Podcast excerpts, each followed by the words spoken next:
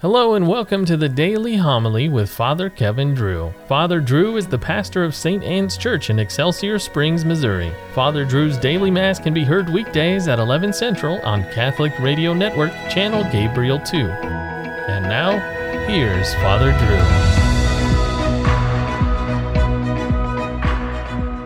Drew. A reading from the book of the prophet Micah. The Lord says, You, Bethlehem, Ephrathah, too small to be among the clans of Judah, from you shall come forth for me one who is to be ruler in Israel, whose origin is from of old, from ancient times. Therefore the Lord will give them up until the time when she who is to give birth is born, and the rest of his brethren shall return to the children of Israel. He shall stand firm and shepherd his flock by the strength of the Lord, in the majestic name of the Lord his God, and they shall remain. For now his greatness shall reach to the ends of the earth. He shall be peace. The word of the Lord. With delight I rejoice in the Lord. Though I trusted in your mercy, let my heart rejoice in your salvation. Let me sing of the Lord, he has been good to me. Alleluia, alleluia. Blessed are you, Holy Virgin Mary, deserving of all praise. From you rose the Sun of Justice, Christ our God. The Lord be with you. Reading from the Holy Gospel according to Matthew the book of the genealogy of Jesus Christ, the son of David, the son of Abraham. Abraham became the father of Isaac, Isaac the father of Jacob, Jacob the father of Judah and his brothers. Judah became the father of Perez and Zerah, whose mother was Tamar. Perez became the father of Hezron, Hezron the father of Ram, Ram the father of Amminadab, Amminadab became the father of Nahshon, Nahshon the father of Salmon, Salmon the father of Boaz, whose mother was Rahab. Boaz became the father of Obed, whose mother was Ruth. Obed became the father of Jesse, Jesse the father of David, the king. David became the father of Solomon, whose mother had been the wife of Uriah. Solomon became the father of Rehoboam, Rehoboam the father of Abijah, Abijah the father of Asaph. Asaph became the father of Jehoshaphat. Jehoshaphat the father of Joram. Joram the father of Uzziah. Uzziah became the father of Jotham. Jotham the father of Ahaz. Ahaz the father of Hezekiah. Hezekiah became the father of Manasseh. Manasseh the father of Amos. Amos the father of Josiah. Josiah became the father of Jeconiah and his brothers at the time of the Babylonian exile.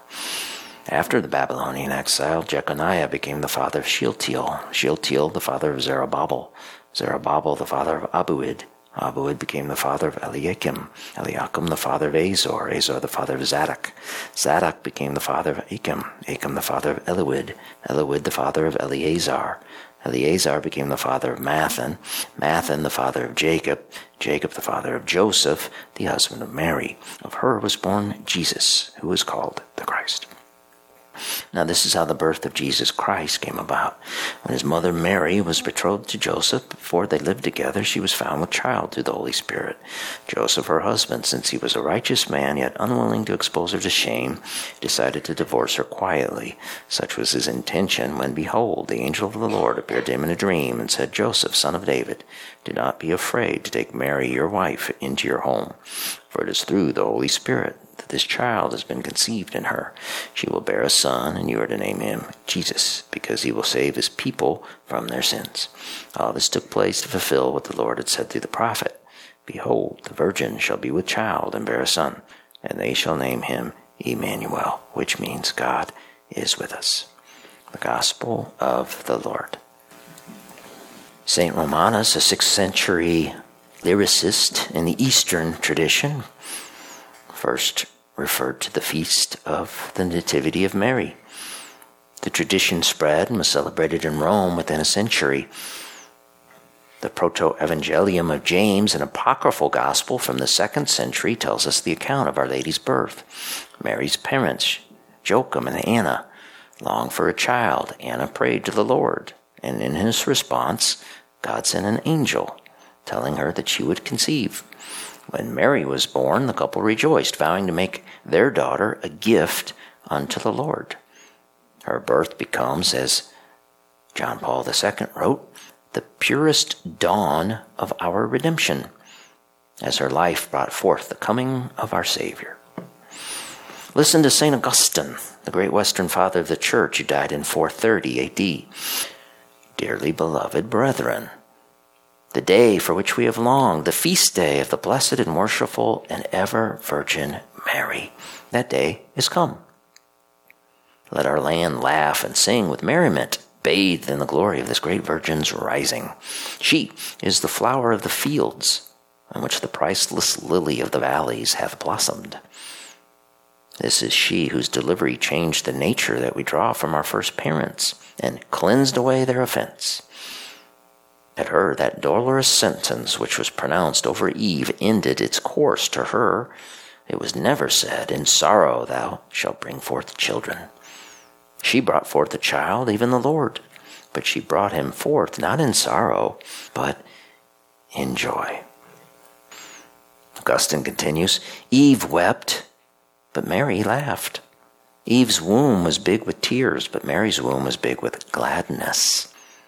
Eve gave birth to a sinner, but Mary gave birth to the sinless one.